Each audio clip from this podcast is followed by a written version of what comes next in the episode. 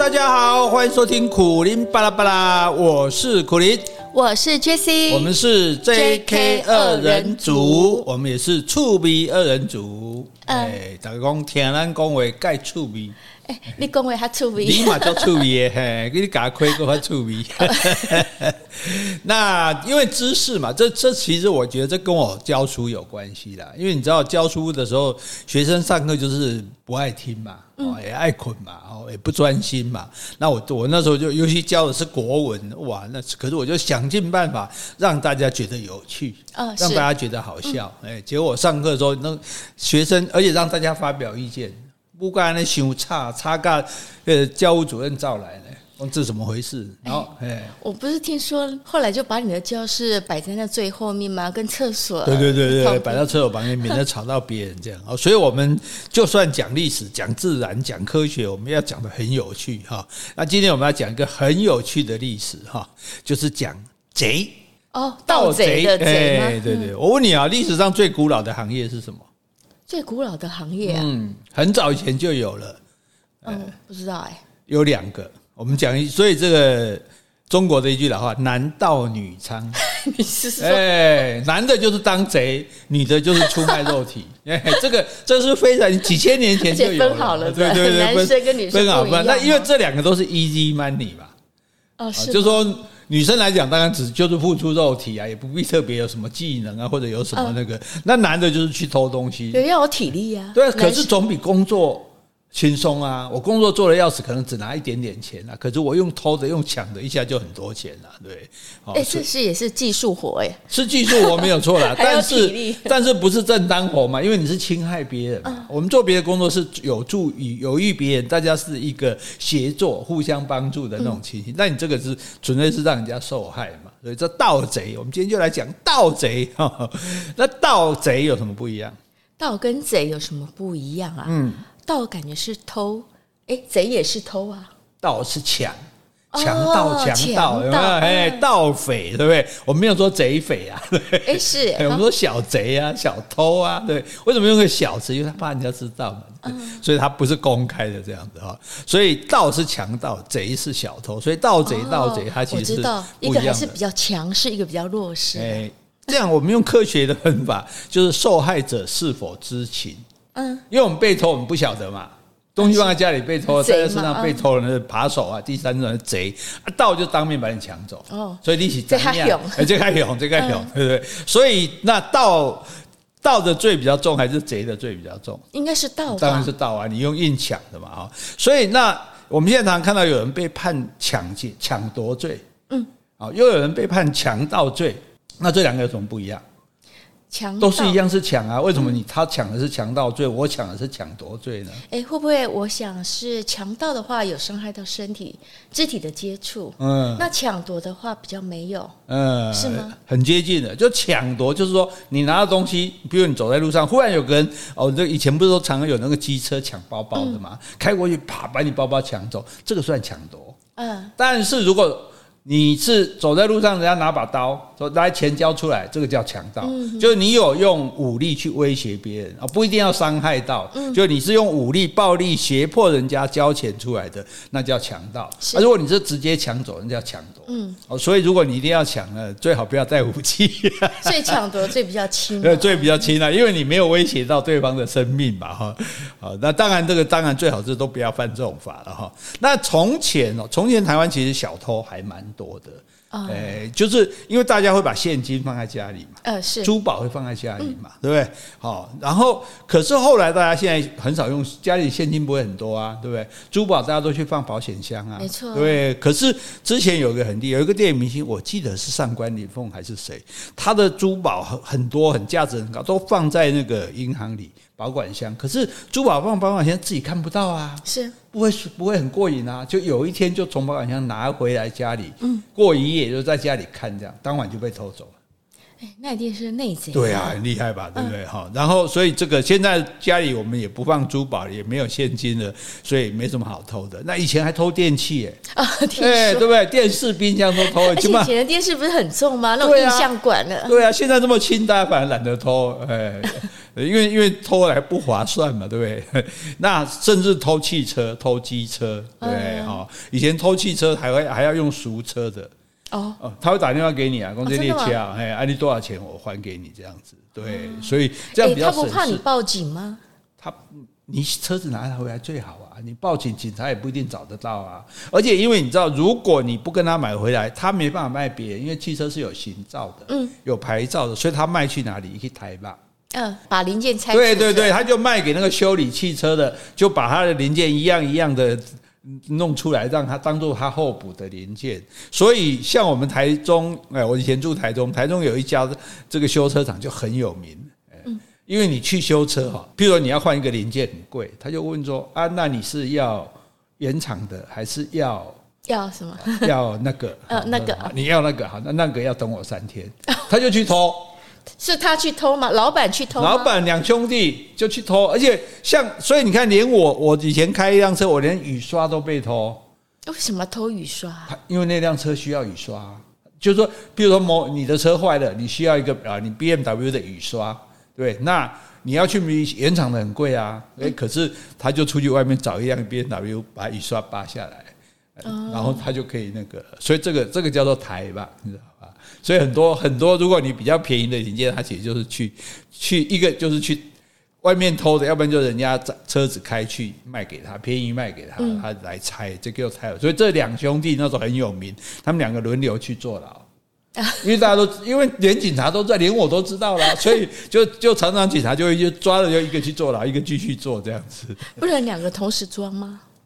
因因为他们犯案的频率没那么高，也不是不 也没有说不能同时抓啦，只是那时候就觉得很好笑，就很少看到他们两兄弟同时出现，因为总有一个在坐牢这样。那那以前小时候猖獗到我舅舅，我记得在台北住，他说他回家就曾经家里的电器全部都不在了。所有的电器，哎，冰箱电器都没弄光，冰箱做当呢？哎，所以以前的人就大搬家，有没有？所以说大家住公寓，有的还那个没有敦亲睦邻啊，邻居搬家，邻居都没见过，就看到他在搬家，你就帮他搬。有的是小偷，欸，那这是体力活啊！你我在想说，冰箱、电视机，万一我住四楼，你这样扛下来，那我我记得我舅舅是一套音响，很好的音响被偷，他就很气，就装了一个铁门，很贵的铁门哦。嗯，哎，结果再回来那天，铁门也不见了，铁门被偷。铁门被偷，我好像也有听过。对，哦，那现在偷不到了啦，而且也划不来了，所以纷纷转型做诈骗的啦。诈骗比较轻松，吹冷气、打电话，对呀，顶多去当个车手这样子哈。所以我们不是鼓励诈骗啊，就是说现在小偷比较少，是因为诈骗比较多。那历史上当然很多偷小偷，因为古代更好偷，古代偷可以先瓦。什么意思？古代房子是用瓦的嘛，小偷可以在上面把瓦掀开，从天空 从天而降，像蜘蛛一样掉下来。对对对对，甚至还有砖墙的哦，因为以前很多是土墙啊。可是砖墙声音很大，没有挖土墙不会很大声啊？是吗？哎，不会不会哎，啊，甚至可能你也不在啊，就反正我就挖挖墙进来，哎，这个这个小偷，那当然这是一种到你家去偷的，另外一种就是在路上当山贼、当土匪。有没有？此路是我开，什么此此树是我栽，遇过此路去，买路钱交出来。哦，这种山贼土匪没有装，因为古代治安不好嘛。对，那你长期的你要运送，所以你你要过路的商旅，你身上因为带钱就会被拦住，要买路钱。那或者是。念书呃，就或者是要进进京赶考的人，嗯、这些人反正不就晚上住的店是黑店，我们以前讲过嘛，那个龙门客栈这种黑店哈。嗯、然后呢，所以重大的财物要请谁？保镖。对，保镖哈，都要请保镖。这个都是因为有土没有土匪哪有保镖，对不对？哎呀、嗯，好，这土匪三贼都一样的。那可是土匪三贼这种这种不算，他只是抢抢钱而已。可是到他一大群。起来造反的时候，那就不得了了，嗯，那就是民不聊生了。是，我我能做农人，我干嘛去抢钱？我就是因为做不下，连农人最简最基础的农人都活不下去了，那那就起来造反，农民造反，这个王朝就要灭亡了，这个帝国就要灭亡了，这样子哦。那很快，所以何况我们还讲过，兵就是匪，匪就是兵啊，对，嗯、这些匪这招安就变成兵，对不对？兵打一打解散了，打败了就变成匪，这样好。所以包括什么梁山伯啦、李自成啦，哦，所以这本书很好，我们要这大家有兴趣去看这本书，叫做《盗贼史官下的中国》。哦，这是一个日本人高岛俊男写，就是从盗贼的眼光来看中国。是啊，自古以来中国就盗贼不断不断。嗯，我像什么什么梁山伯，我们最最熟悉嘛，像什么李自成啊，嗯、李自成其实是灭掉大明帝国的人呢，不是清国灭民国，哎，是李自成灭民国，清国在灭李自成的，所以大家不要不要搞错。然后太平天国啦，哦，甚至他把他认为朱元璋也是盗贼，毛泽东也是盗贼，哦，这很有趣。所以这本书中国一定看不到，好，但是呢，我们不要讲那么严肃，我们讲个最轻松的，它里面有介绍到一个美国人克劳，他认识一个中国盗贼。所以这个美国人是到中国吗？到中国来跟一个中国盗贼认识，而且还发展出一段非常亲密的友谊。亲密，非常好的关系。然后这个盗贼是非常的有趣，非常的搞笑，真的，我觉得这个可以拍成黑色喜剧，一个 一个盗贼的故事。大家一定没有想象到世界上会有这种盗贼，盗贼原来是这个样子哦。那这是真实的故事，这是真实的事情，真实的。那这个由这个日本人写出来，对，这个日本他收集很多资料去写。那我是看到这一篇特别的搞笑，所以一定要来讲给大家分享哈。一个搞笑的盗贼怎么个搞笑法？是。好，那在这个诶搞笑之前，我们先来回个信。好，这边我要回个 Podcast 留言。好，这位是我们老听众，我家在台湾啊，标题还是我心目中第一名的 Podcast。他说：“贤伉俪好，听完了 EP 五六四，苦林老师说书真的很好听，唯一的缺点是不知道还要等多久才有下一集呢？”诶、欸，我们通常这样，我看，因为我们有六个单元在轮嘛，每一个单元是要三天一次，所以你每十八天可以听到一次。哎呀，真的是太少了，我们应该每个礼拜讲哎哈。每个礼拜讲。对对对对对。那我们有那么多时间，如果要我们加班，你加班你知道应该要怎样吗？嗯，应该领加班费嘛。嗯，对啊，教育加班费要比平常的收入加倍嘛。我觉得这不是钱的问题，因为时间的关系，要准备的问题，不没关系，慢慢听哈啊，到时候我们会把它出成有声书哦。哎，所以呢，有声书你到时候一次听也很过瘾，这样哈。谢谢你呀，五郎这个五郎爱爱护嘛，爱顾嘛，爱用嘛，哈，有人爱就是好的啦。嗯，好，接下来感谢抖内的两位听众，第一位是 Lisa。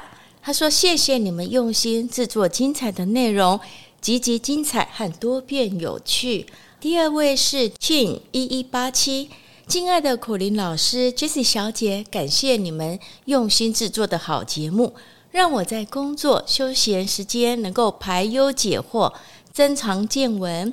小小的斗内，希望节目能够长长久久，造福更多人。祝福两位恩爱美满，平安喜乐。好，这八个字不错，排忧解惑，增广见闻。哦，对对，所以本节目的是这个三大功能。公益嘛啊，呃，公益又来，这么努力讲的哦。好，接下来回封信。哎呀，这也是我们的老听众，常常写信给我们的小红豆。他现在都写铁粉母女小红豆跟小恩。好，小恩是不满三岁的小朋友，很可爱。他说：“亲爱的苦林大帅，温柔美丽的 Jessie 姐姐，分享一下小铁粉小恩听到 Jessie 阿姨的回信，笑得好开心，还要重复听。”小恩想问库林阿贝和 Jesse 阿姨喜欢做什么事呢？感谢你们用心制作节目，每天晚上听库林巴拉巴拉入睡，真幸福！一定要持续经营下去哦，感恩。另外，神话故事真的被大帅讲得非常有趣，也很期待东方的故事。也请问能不能提供其他斗内的管道，能有账号或 iPad 斗内呢？好，祝你们平安健康，铁粉母女小红豆跟小恩。他说：“问我们，问我们爱做什么事啊？啊，喜欢做什么事？哎、哦，我觉得应该就是你昨天好像有说嘛，我们早上喜欢喝咖啡、吃早餐、聊天，另外晚上我们喜欢看剧、追剧。嗯，那同时我也喜欢看读书、读书。嗯，对对对，读书、听音乐、看剧，哈。”聊天哈啊，如果跟好朋友在一起，对对对对，而且我觉得小朋友多读一点书是好。如果说现在还不会读书，妈妈读给你听。我觉得读故事书给孩子听哈，这是一个非常悠久而且是很好的传统。除了拉近亲子关系之外，你可以你就你可以建立跟小孩之间的这个这个信任感。那小孩子你就觉得，哎，这个故事讲过一百遍，他为什么要听？小孩子喜欢听。他知道知道的故事，对，他会觉得安心。哦，就照哦，就真的就照这样发生了这样哦，所以诶，你不要觉得这种厌倦厌烦哈，其实不然你真的跟小孩你，不然你就做有游戏来玩啊，那如果没有游戏玩，那你就跟读这个读故事书给他听，其实潜移默化，小孩子自然就会吸收进去。嗯，是，嗯，好。来，接下来听你讲故事哦。哎，按人家问你说有没有别的管道抖内，你没有给人家回答哦。哎，目前好像是没有，我们还是接受信用卡的抖内。哦、对，是。不过我们还是很感谢小红豆的心意啊。要不然就去买我的书啊，也是啊，啊对不对？他有买哦，然后他也有买哈，多买几本，我的书十几本呢，就现在有在卖的哈。你你每次想走那你就买一本好了，还 要买重复的，不过 不要买重复有声书籍嘛。对啊，这么多书，因为你每本都买的话，就这样，我也很感谢的啦哈。感恩哈，感谢你哦。好，那你们来讲这个茶啦，趣味的茶啦，新鲜的茶啦哦。这个茶啦，这个盗贼姓孙哦。他的名字很特别，美瑶。哦，我知道美瑶是那个张美瑶，柯俊雄老婆张美瑶，那个美瑶吗？可以让阿妈在有听过，对呀对呀，我把台湾阿妈讲哎。对，这个名名字很像女生的名字啊，叫做孙美瑶哈。这个这样哪有气势啊？这个盗贼，恭请大王孙美瑶。对不对？一点都没有，对，一点这个霸气都没有的哈。那他是山，其实你也难怪，他不是生取名字来当大王、当山大王的，他是山东省一个富有人家的儿子，他富二代哎，哎，但是他爸爸呢，因为这个抽税的事情啊，古来来讲抽税这个所谓苛捐杂税嘛，就一直是人民很大的负担，就他跟这个县令哈，就就有纠纷。哦，是啊，结果县令呢，哇，找个借口把他杀掉了啊？对，这样就把他杀掉了。哎，对，就报上去，就假报他什么罪名啊？上面其实以前天高皇帝远，县令说哦，他这这怎么哦怎么样，可能诽谤朝廷或干嘛，反正就哎杀了，而且目的还不在杀，还没收财产。哇，对，真的是民不与官斗啊！对，所以古代可怕就是说，除了斩首之外，他还会抄家。对对，抄家那你财产就简直就被他拿走了嘛。所以古代是。中国古代人命不值钱，很随便就可以把把人判死刑的啦。哎，这个哎，地方政府的布告栏上常就看到说，哎，某某某被处以死刑，那名字上打一个红色的大叉，嗯，哎，那就大家看着真的会错。所以，可是会想缘由吗？为什么会处死刑？原有宰一共啊，因为古因为县令哈县长县令有个问题，县令他兼立法兼司法兼行政官，审案也是他，对不对？哦，是啊，对啊，立法也是他，然后行政也是他，所以为什么要三权分立？那他说他一个人大，他说了算这样的，对，所以这个很可怕的。那以前都说什么中国官员好像很苛刻的剥削啊、压榨这些贫困的农民啊，其实这个话是有问题的啦。哎，因为贫困的农民本来都没钱啊，嗯，没钱你是不该压榨啥了啊？对吧？对啊，对啊，压不到啊，而且那么多人怎么压？也会压榨，也是压压榨比较有钱的富农。哎，这个大地主啊，对，土地很多，他去压榨。所以孙美雅的爸爸对，他就是这种富农嘛，地主嘛，对不对？地主因为我有很多地给别人做的，所以我收入很高嘛，对不对？而且啊，就是最好最好的方式，当然就是他定期来纳贡嘛。送多少钱？可是最好的方式就是说，干脆随便安个什么罪名在他身上，斩首、抄家，对不对？大捞一笔，哎，所以其实有在在这个中国就这个历史是非常黑暗的了哦。那孙美瑶父亲就这样，哎，就这样就这样就是被杀了，哎，嗯，然后孙美瑶就带着家人逃到山里去避难，要搞不好有时候。哎，你还要租租租几族的这样子，你的家人会被流放去当奴役，女生就去当这个官妓，这样其实很其实很惨的啊。然后呢，他到山里面，他就想要伺机刺杀这个县令，帮爸爸报仇。是，哎，所以他很不甘心嘛。那他的爸爸其实人很好，民众是很爱戴他的。对，他莫名其妙要被杀，所以大家也觉得义愤填膺，觉得很同情他。所以呢，这个三美瑶走到山里面，哎，没多久就集结了七百多个手下。这么多啊！对，就大家换句话说，就觉得啊，我你你这样很，我挺你就对了，这样子，嘿，而且还那当然你也有这些手下要有武器啊，因为你既然就准备来当山贼了。可是他怎么有钱？他们不是被抄？当然讲还有一点钱啊，当然是还有一些钱，他可能藏在哪里带出来的这样子，然后就所以他逃走了嘛。你抄家我就逃嘛，逃走了，找了七百个人在这边买了一些武器，哇，组织了一个土匪集团。嗯，取的名字好嘞。山东建国自治军，他建什么国啊？我不管。这时候是清国的时候。哎，这是呃清国，清国到民国，呃民国之间，对对对对，哈，哦，这个盗贼集团就产生，因为你总起来火几连名啊，对吧？哈，山东建国，对对对，山东建国自治军这样哈。那为什么这么一下功夫就可以找来七百人呢？那是因为中国的农村地区，不管什么年代哦，很多男人是无所事事的。不是要种田吗？因为耕地面积很有限。因为中国的可耕地其实不多，很多地方都是呃沙漠啊、高山啊那种可的耕地有限的情形。那更重点说，好，譬如我生孩子，对不对？我现在有这片土地，我生四个小孩就分给四个人。嗯。这土地这些小孩就只有我四分之一的土地了，是，对不对？我土地不可能再生多生出来嘛。那这四分之一，这四个小孩再各生四个小孩，再再分这小，就每个人就只有十六分之一的土地了。所以你分到三代，你土地剩一点点啊。嗯，哎，所以所以就你就没有什么地，你那块地来耕种根本就不够过活，而且大家会富农会去兼并穷人的土地。哎哎，你那土地啊，你现在生活困难，来那个卖给我，卖给我，所以你再来帮我当佃农，所以让那个有钱人的土地越来越大块，而穷人就越来越小块，分就没有地了。没有地的话，啊，人太多嘛，人太多，他们也只能做农业。那时候也没有工业啊，对对，重点就是没有其他行业可以做。对啊，我一种人家做钢铁，那也没有服务业什么，所以人手就营营，所以这人这些人就叫做闲人、闲汉或者闲民。哎，大一光就叫七头人。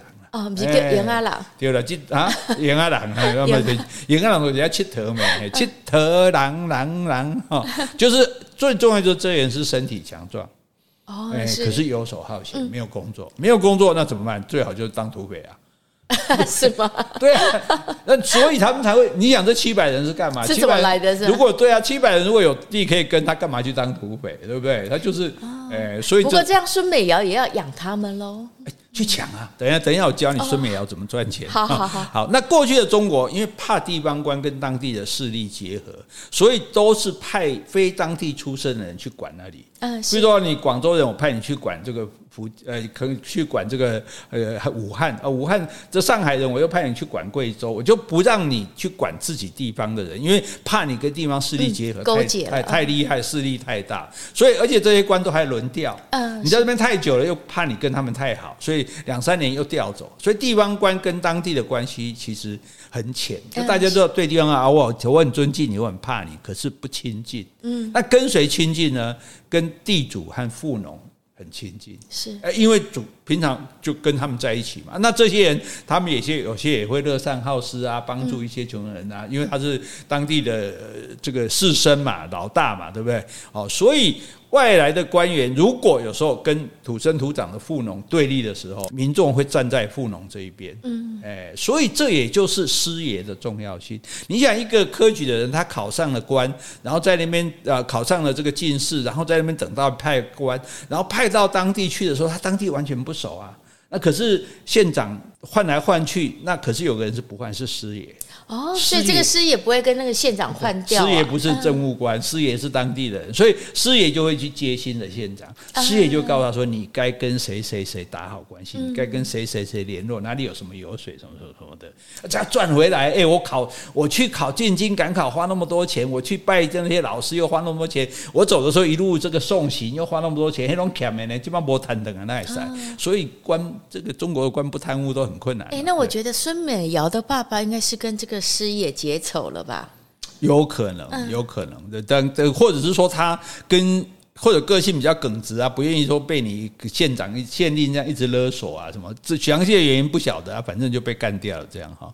所以在大明帝国的末年，像李自成这些流寇，他在各地流窜啊，那什么人来保护他们？地方官没有用啊，地方官第一个跑啊。啊，对，因为地方官说这样就要受灾啊，这又不我家，我的家人什么也不在这里，有对，也不是我家乡，所以就跑了。那真正保护这个地方都是当地的富农，把这些农民组织起来，来来来来来，平常打这个耕田嘛，现在这个时候就要打仗，然后把这些流寇赶走，因为这些流寇他们就是到处跑，哎，我攻这个城，攻下来我就吃吃烧杀掳掠，攻不下来我就走了，所以你就要自己来保护这样子。对，所以其实靠的是当地的人。像太平天国之乱的时候，那也不是军国军人在镇压混乱啊，就是当地的名门望族自己组织的乡土乡土军队，嗯，所谓的团练，有没有？哦，团练，对，乡军，乡军是什么？就是湖南的农民组织起来的军队啊，对。到后来才发展到那么大，这样。所以农村的人，他基本上对本地这些有势力、有名望家族，他是有很根深蒂固的信赖感跟敬服感。嗯，对。所以我们从听到什么啊？贫困的农民被地主欺负啊，咬牙切齿，流着血泪要报仇啊，发誓要打倒地主阶级啊，建立农民的天下啊，那都是鬼话，那共产党。的鬼话哦，是啊，对，共产党故意要挑拨人民，那个因为这样子他才能够扩大他的势力嘛，然后故意叫他们去呃对打倒地主，对，打倒地主去斗争他们啊。其实，在中国古代，地主跟这些农民关系基本上他们要保持良好关系，对对，因为地主也是靠这些农民来赚钱啊，然后打仗的时候还要拜托他们，对不对？好，那这个山东建国自治军，好，我们回来讲，他集团主要收入是什么呢？对，你刚刚说的抢钱吗？抢有钱人。哎，他自己是有钱人被抢了，被官府这样子。那是官府的，我们抢，我们抢这有钱人，我们也没有要他命，绑架人质换取赎金。啊，那没差嘛，对吧？我也没杀你，没害你啊，就是谁叫你有钱呢？对，那你过路了就被我绑起来嘛，或者你我这就到你那个城镇去把你绑起来，这样子啊，绑起来之后你就多少钱拿来赎。可是日子久了哈，就不用去绑了。为什么？有钱人还没有被袭击之前，主动来进贡。哎，我老被鬼，我先上买路前提呀，就我何苦被抓了，虐待几天才回来？对呀，对呀，对，干脆我就先交钱啊，对不对？或者我定期就送多少钱过来，你就不要来我这边抓我这样子哈。那有个默契了，对对，但这很好玩，在西方哈，这种绑架为了赎金的绑架，通常是绑小孩，嗯，没错，因为再没有比绑架小孩更让父母担心的嘛，对不对？可是再相反哦，被在中国被绑架都是老爷爷。老爷爷。就是就是这个这一家之主，嗯嗯，哎，因为再没有绑架父母更让子女担心的。啊，哎，这是中国人的想法啊，因为中国人觉得，哎，不，爸爸被绑怎么可以不救呢？老爷子被抓了，这不孝啊，对呀，而且老爷子被抓了，遗产怎么分啊？对，我们要保全老爷子啊，对，而且你想哦，如果你绑小孩，就是爸妈两个而已啊，可是你绑个爷爷，还有儿子、孙子、女儿、女婿。大家都会替他操心啊，因为大家都想分一份遗产，或者说大家 大家都爱他也好了，至少说要筹措赎金也比较容易啊。哎，你大房出一点，二房出一点，老大、老二、老三大家出，对不对？而且你绑个小孩，孩子我再生就好了。啊，以前可能比较不重视，对，因为以前可以生很多小孩啊。你你除非我是独子，否则你绑一个再生就好了。那爷爷没了就没了嘞。对不对？你看我们的观念是不是比较正确？我们这孝悌之邦啊，对不对？这样奇怪，就是说都绑老爷爷，没有绑老奶奶。为什么？因为老奶奶不是一家之主啊，谁管你啊？那而且老奶奶搞不好好多个，对不对？老爷爷 对啊，奶奶不知道哪一个多少个了，对哈。这所以这个社会这个时代男人为主，唯一的好处就是说，哎，这还不错，就是这个男人会被绑走这样子哈。那那好，言归正传。孙美瑶这个建国自治军哇，声势大增哦，一下七百个人，然后到处这个绑人嘛，大家就去进贡嘛，进贡就有固定收入了啊，对不对？可是呢，他主要的目的是要报仇，要杀这个县令啊。嗯，是。可是县令呢，哎，他躲在县城里有坚固的城墙保护啊，他们根本无从下手，啊对不对？然后呢，这时候清国就结束了，民国政府成立了。民国政府成立了之后，哎，因为我就讲嘛，我们从来没有真正的实施民主嘛。所以也没有一个完整的政权制度。哎，既然就叫原来县令说啊，不然你就继续当当县长。我们现在叫县长。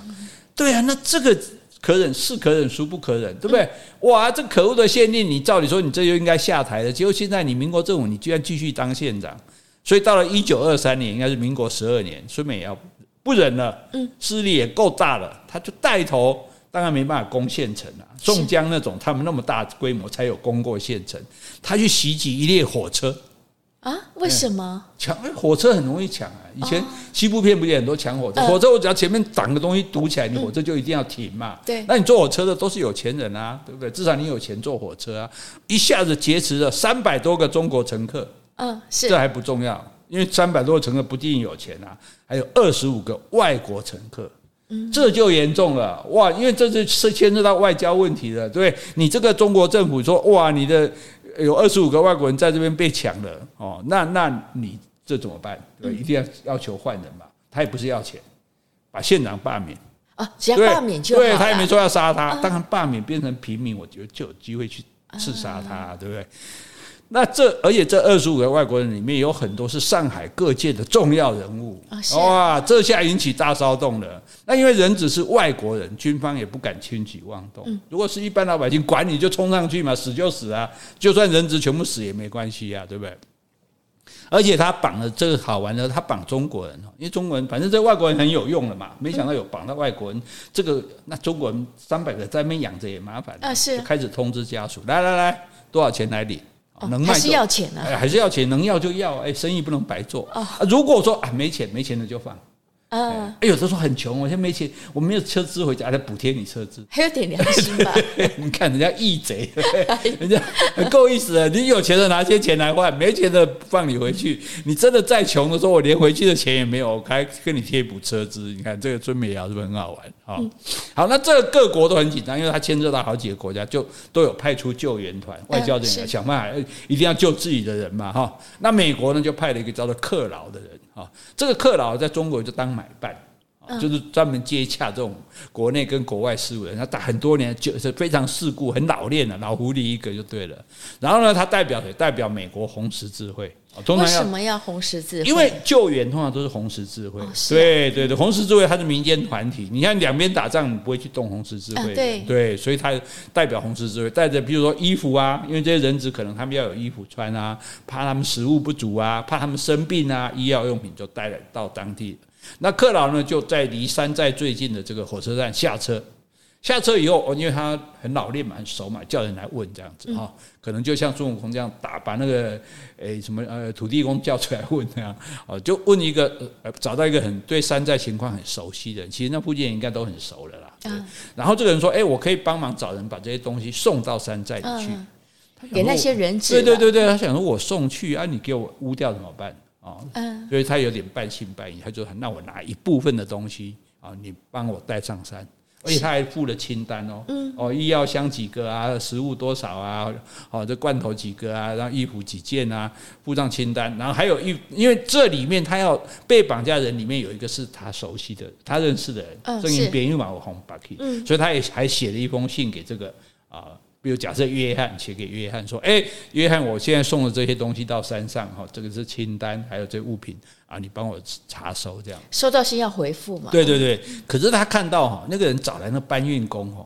嚯，这一种怀头怀民的呢，嗯，看起来就像山贼。嗯，是。对你根本什么什么搬运工，哪里是搬运工在这边搬什么？根本就是你们的山贼派的。对，而且你可以出入那边，代表你也是那边的。对啊，你随便就可以进这个贼窝嘛，对不对？所以他心里面不太不太放心这样。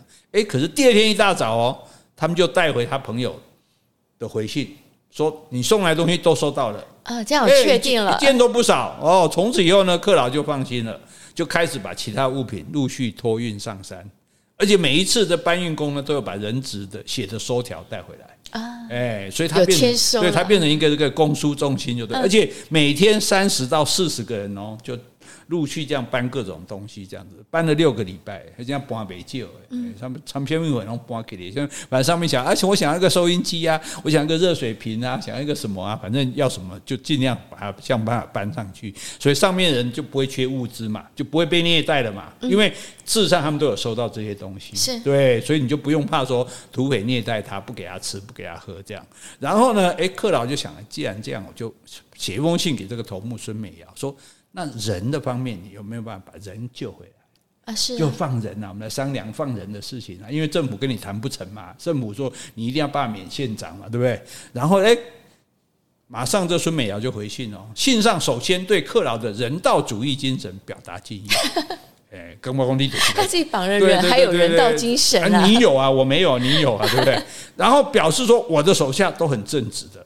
我打包票，他们不会抢夺你送给人质的物品，你放心。对，就你看这讲义气的，而且他随信还附赠了两瓶顶级的白兰地，啊，可能也是抢来的，而且送当然送给这个克劳啊，圣光第五帮忙，对，让我实际上这样他也很省事，不然这老外要穿的衣服要吃的东西跟中国也不一样啊，他不一定供应得起啊，对，而且增加负担，要养二十五个人养那么久，然后最好玩是他还委托克劳说有六个表。怀表以前都是怀表，嗯，是。那送，请麻烦他送去钟表店修理。修理费我会付，哎，我们自己会付。那那判断是怎么情形？就是这三贼应该是从乘客那里抢来的，因为那时候很有钱人才有怀表。那有六个三贼分到怀表，可能不知道怎么用，把它弄坏了。嗯是靠，要坏了怎么办？那啊，不然你哎，老大，你拿去叫，请那客老帮我们去修，这样。而且还付钱哦。对对对，客老马上就叫人去把怀表修好，自己先垫这个修理费，然后派人把修好的表跟账单一起送到山寨里。嗯。孙美瑶那边立刻派人把修理费送过来啊，是哎，对，都很都很够意思啊，很讲信用啊，对不对？哎，拜托你修表，你有帮我修啊？可是，一般来讲，你就三节叫你修就修，人质在我手里没有哎，他说账单开去，他们照照算这样。所以，而且孙美瑶对这个事情，他就对克劳觉得很信任，这个人信得过。从此以后，他给克劳写的信都称他为兄长哦，大哥的意思就对了，大哥哎，在盗贼黑道人物叫。叫天啊，彪哥，对不对？什么什么猴哥，什么哥？哦，这个这个是很高级的尊称了。所以盗贼之间就讲要结义嘛，我们要讲义气。所以为什么拜关公要讲义气嘛？哈，那克劳就想说，哎，你既然叫我大哥，叫我兄长，说不定可以听我几句。然后就说，哎，人质里面哈，你们抓的人里面有一个是我朋友，嗯，约翰了哈，可可不可以约翰？可不可以放他下山来见个面？是，这很离谱啊！这个人质你叫他放出来，对啊，对不对？放了可能就不结果第二天这个朋友就下山了，就来到克劳的这个救援站哦，然后呢带他去理发，因为没地方，山上也没地方理发，然后洗去洗澡哦，也没洗干净哈，然后大吃一顿，饱餐一顿，再住上一晚，睡着舒服的床铺，第二天早上把他送回山上啊。所以这个人质还是愿意回去的。你不能跑啊！你跑了，另外二十四个怎么办？嗯，对不对？所以人家这个，所以你看，这个这个人质也很聪明，他也知道我一个人跑，当然我可以一个人跑了。克劳，但克劳也不会让他一个人跑，因为目的是要把其他人都救下来。你现在先跑了，以后我怎么救人？我的信用就被你破坏了嘛。然后我现在既然把人放回去了，哎，孙美瑶就说：“哎，这人好不错，守信用，对不对？够意思。”从此就开启了双方人员的往来之路。被抓的人只可以轮流下山来休假。哎，这这 对不对？这好像也还不错。对，就是说你不能一次都去啊，今天去三个，去五个啊，你去享受一下，但是呢，要守信用都不逃走，时间到就回来。哇，这实在太有趣了，你就跟我讲，好，来今天换谁啊？啊，好，那个哪个两个英国人来，你们下山啊，然后顺便再帮我带一点什么东西，这样，然后他们就去，哎，这下山放松一下，然后再回去继续这个继续被关着这样哈。然后过不久，孙美瑶说：“哎，要跟克劳来致意，他派了他的两个随从跟一个义子，嗯，哎，来向克劳致意。哦，随从就是衣服穿的很讲究的读书人，哦，对，所以他那边也有读书人啊，当他的军师。对对对对，这个我们等下讲。所以义子呢是一个十五六岁的少年，腰上悬挂着一把手枪。”脸上就是一副谁让我不爽，我就开枪把他毙了那种很得意的样子，那个小小屁孩就对了，小屁孩还不成熟啊。那自古以来，中国的盗贼只要他稍微有规模了，他就会雇佣读书人来当秘书或当参谋。嗯，一般就讲你刚刚讲的军师，因为读书人从小熟读经典，知道很多艰难的词汇，还有很大道理。盗盗贼集团大到一定程度啊，你就需要负责联络。要跟人家联络啊，你要书信啊，就像他跟你要跟人家交涉啊，对啊，你甚至还要出布告啊，要会写字的人，嗯，而且呢，还要能写出好文章的人。老实讲，我很适合，哦，真的啊，你很适合当军师啊，当盗贼的军师，因为就算是盗贼，因为我们中国是文化之邦嘛，文化之邦盗贼不一样嘞，你不能光靠蛮力，不讲礼义的话会被人家看不起，难以服众。你想这些人为什么要听你的？是对啊，我们只是利益的结合，我是没饭吃来跟着你抢的，那我随时可以走。所以为什么一百零八个好汉在梁山伯要结义、要结拜，变成兄弟，对不对？那你要有一个东西来号召我，干嘛跟你当兄弟，对不对？我们。官逼民反嘛，对，我们要要这个要要要让替天行道，对，所以这就要靠文人，因为文人最懂礼仪，最懂这一套，或者说文人最会辟啊，他最会吹，对对对，想要干一番事业，譬如说我们要清君侧，我们不要讲说造反杀国王，杀他旁边的奸臣，嗯，我们要解民于水火，人民太苦了，我们苦民所苦，要救他们，我们要替天行道，就讲一堆大道理。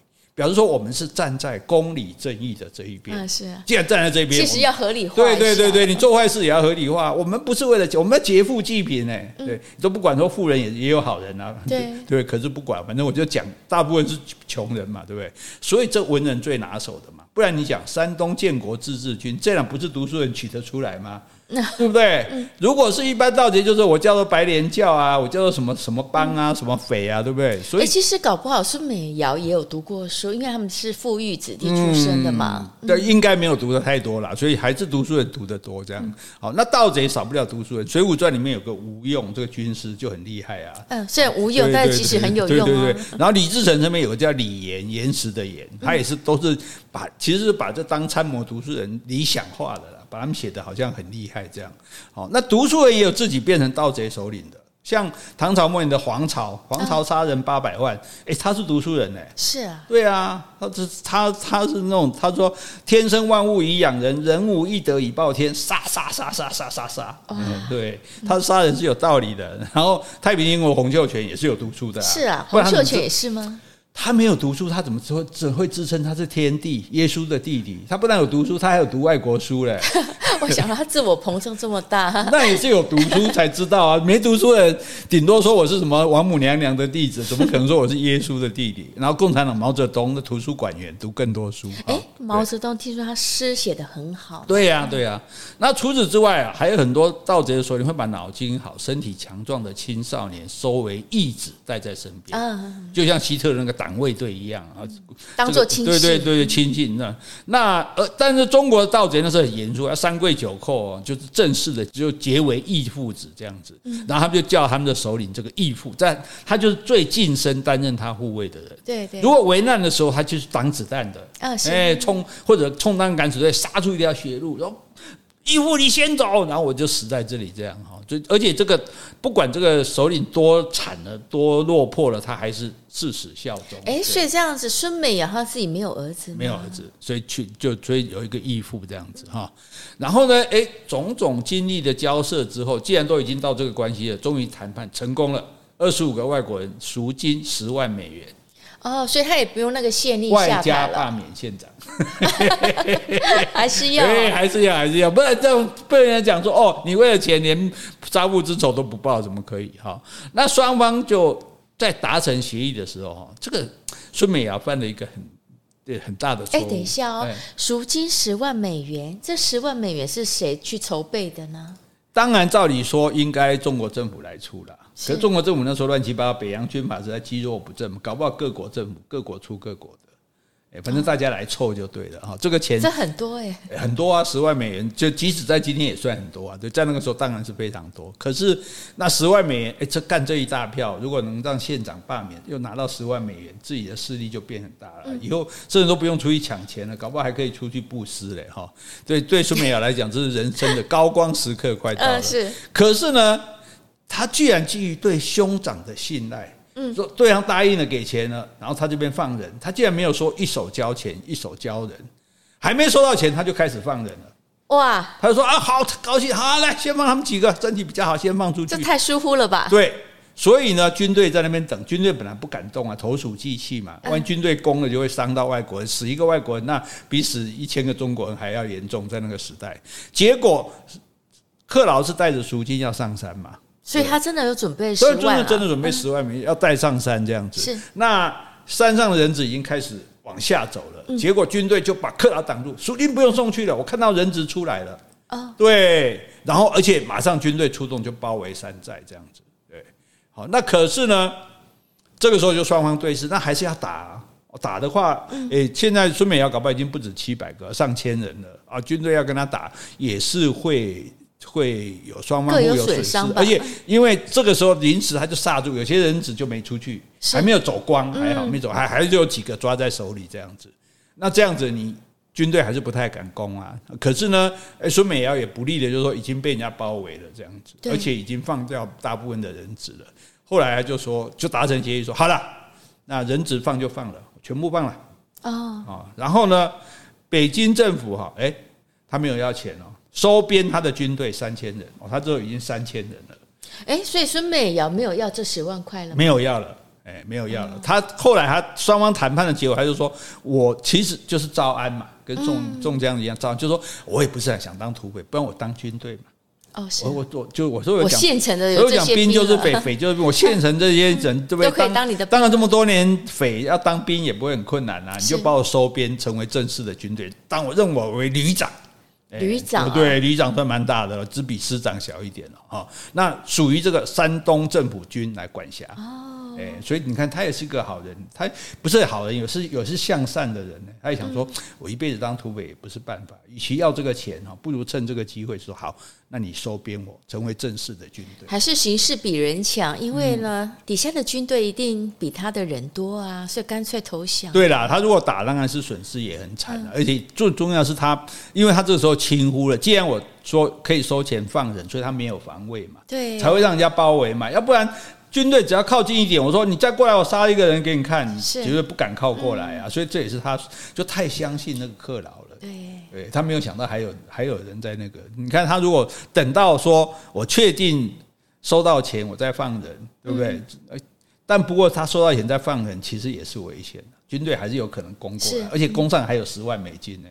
对，好，所以想来想去，你讲也对，形势别人想说啊，不然我跪招安嘛，对呀啊，对不对？那双方都不要损失嘛。哎，这个北京政府那时候北洋军政府也答应了哦，嗯，答应说好。那既然你有心向善哈，那就让你成为正式的军队。嗯，所以你看这整个事情是不是很好玩？这个一个富家子因为爸爸被杀了，然后就跑到山上召集了七百个壮丁，然后在那边到处这个绑架，成立山东建国自治军，山东建国自治军。然后就呃，那这个，然后就到处去这个，诶，绑架人家。后来人家就自动送钱上来，这样子哦。那但是呢，看到这个县令害死他爸的县令，到了民国，既然没有被罢官，还继续做县长，火大了，忍不住派，就是可能人也壮大，就去攻击这个火车，火车对，抓了三百个中国人，还有二十五个外国人。中国人抓了不稀奇，就有钱的要钱，没钱的放人，钱不够的还还贴他车资，然后这二十五个很重要。哎，所以他重点是知道说这个火车有二十五个外国人，他知不知道这个不晓得，对。但是问题就是说，当他知道这，你抓到一个外国人都比抓任何一个中国人重要啊，因为外因为那中国政府绝对不敢得罪外国人的嘛，即使今天也也是一样的情形，所以那这些外国的。大家就来救嘛。那克劳是美国的代表，嗯，是代表这个、这个老油子他很熟了，就是开始说，哎，有人跟他说，我可以帮你送东西上去，本来半信半疑的，结果哎送去不但都收到，还有收据，一点都没少。对，所以后来就很放心，就一直送，送了六个礼拜，来来回。回。做信用哎，对对对，做信用哎，所以双方建立了这个互信，就说哎，你都不会偷吞我的东西，因为人家孙美瑶讲哎，我们很正直的人哎，是啊，哎，你是人道主义的人，我是很正直的人，我不会讲你们的那个说，我抓人质归抓人质，那是为了要报复仇，对，但是我并不会那个为难他们这样子，对，所以甚至后来哎，还早说还送他两瓶酒。嗯，对，然后还说修理那个手表，对，还付收，那个付还说我自己付，然后这个克劳也很好玩。如果一般如果是中国人在处理这个事情，就是哎，我帮他修一修送回去，我干嘛跟他收钱，对不对？我巴结他都来不及。但是克劳也是，哎，好啊，你付收据，我就嗯，对，你付，你说你要自付，我就把这个收据付给你。哎，结果对方也马上就付钱，嗯，是哇，可见的大家对不对？真的是建立了一个信任感，这样，所以。然后，所以到后来就说啊，不然你放我人下来，嗯，我朋友嘛，对不对？哎，朋友真的还放下来，哇，吃洗澡、理发，对不对？吃饭、睡觉，然后第二天哎回去。哇，这不得了，对，很有信用啊！对对。对，这可以比美那个唐太宗那时候放五百个死囚，重囚论有没有？放五百个死囚，叫他们到时候要回来就全部都回来，真的，所以就免了，后来就免他们的罪了，对，好，当然这件事情，诶，改天再做一集再说，对对，好，那总而言之呢，就开始说说要放人质十万美金，罢免县长，然后也讲好了。整个事情其实正在圆满落幕，嗯，可是孙美瑶可能太过相信这个他的，他这样已经叫他兄长了嘛，叫这个克劳，克劳太相信克劳大哥了，就是提脚提早放人，就被这个军队有机可乘，把钱挡住，然后把城围起来。哎，那你觉得克劳是站在军队这边的吗？他也没有在哪边，他就是要放他的人。所以是军，所以如果军队不把它挡住，他就送钱上去了啊。但是军队当然不甘心，哎，军队毕竟站在中国政府的立场，哎，我我我让你这样子一个土匪绑人，然后让你们十万美金送上去。嗯我也就算钱不是我出的，我也觉得很丢脸啊，对啊，所以他当然要去挡住这个事情，然后想办法还是要歼灭他嘛，所以就围上去，围上去之后，后来这个诶，孙美瑶想一想说，好，算了啦，这这要拼起来，大家诶，对呀，对，两败俱伤，干脆就不然你收编我，嗯，我三千人就变成正式的军队，反正我打，哎，收编其实就等于投降吧，哎，其实收投降等于说投降，可能你就解散回家，或者说你要。坐牢什么？这收编就叫做招安，嗯，就我要变成你的正式军队，就像宋江他后来也被招安，变成宋国的正式军队，他也变成一个将领一样，对，所以他就成为正式山东政府军的一员。其实古代很多军队都是从土匪那边揪来的啦，或者歼灭的土匪，总不能说哎，土匪两万个全部杀掉吧？你们要不要进来当兵？对不对？哎呀，我们就有这个人力了嘛，对，所以被收编半年之后，孙美瑶被处决了。所以呢，哎，我跟你说，所以不要投降的军队都是一样，没有好下场。宋江也是啊，宋江被招安以后，宋朝宋国就叫他去打方腊啊，结果宋是又什么呃李逵也死了啊，那个武松也死了啊，所以事事实上，如果《水浒传》大家看到后面是很悲惨的。国民党也一样，国民党当初在中国投降给投降共产党的那些军队，没有逃来台湾的。共产党来干嘛？打韩战的时候派去啊，对啊，派去死啊！所以后来有一些反共意识逃回来嘛。所以你投，我跟你说，所以大家千万不要有那种心理，说哦，你投降苟安，投降绝对不会有好下场。历史上没有说，哎，投降就让你过得很舒服很好，你就已经投降我，任我宰割了吧？你看这个孙美瑶当时拼一下。输赢不一不知道啦，搞不好还可以，或者是逃到别的地方去也好啊。就既然你看，最到头来还不是被杀掉。所以招安只是投降的另外一个好听的名字。对呀、啊，对呀、啊，那个那个只骗自己的，然后就，所以更糟的是，那县长有没有被罢免？县长应该没有吧？没有，好官我自为之。这个孙美瑶被砍头那一刻刹那，或者被枪毙那一刹那，就说：“苍天啊，太冤枉了。”可是没办法。哎，我今天刚好看一本书，看到一句话，我觉得也很适合今天的故事。嗯，他说：“生命中所有的陷阱，都是来自同情和冲动。”同情跟冲动。对。哦、所以呢，我觉得他太冲动了。可是我就觉得很好玩，就是说这个，所以就这个。中国很好玩的一点就是说，什么东西我们可能受道统的影响太深。明明做贼这种事，明明你就是个坏人，是啊，你还要让人家觉得你是个好人，义贼。我是个正直的人，我是个讲义气的人，我是站在公理正义的这一边。我做贼还有道理的呢，嗯、然后才会才会这个在。所以为什么作者特别写他这个在全世界都是不可思议的？是跟盗贼相处还可以送东西，还可以帮他修东西，嗯、还可以下来度人质，还可以出来度假，又没人啦。但是在在这个中国就发生了哈，所以我觉得蛮好玩的这样子哈。所以你看，就就是这个美国人，认识一个二十世纪的中国盗贼的奇幻旅程。嗯，是对世界上好玩的，对世界上好玩的事很多啊。如果你没空去找这些好玩的事，我们带你去。嗯、好，我们今天就讲到这里。好，如果你喜欢今天的节目，欢迎留言或是寄 email 给我们，无论是加油打气。发表感想、提出问题，或是想要听什么样的题材，我们都很欢迎哦。好，也欢迎大家继续走内哦。谢谢，拜拜，拜拜。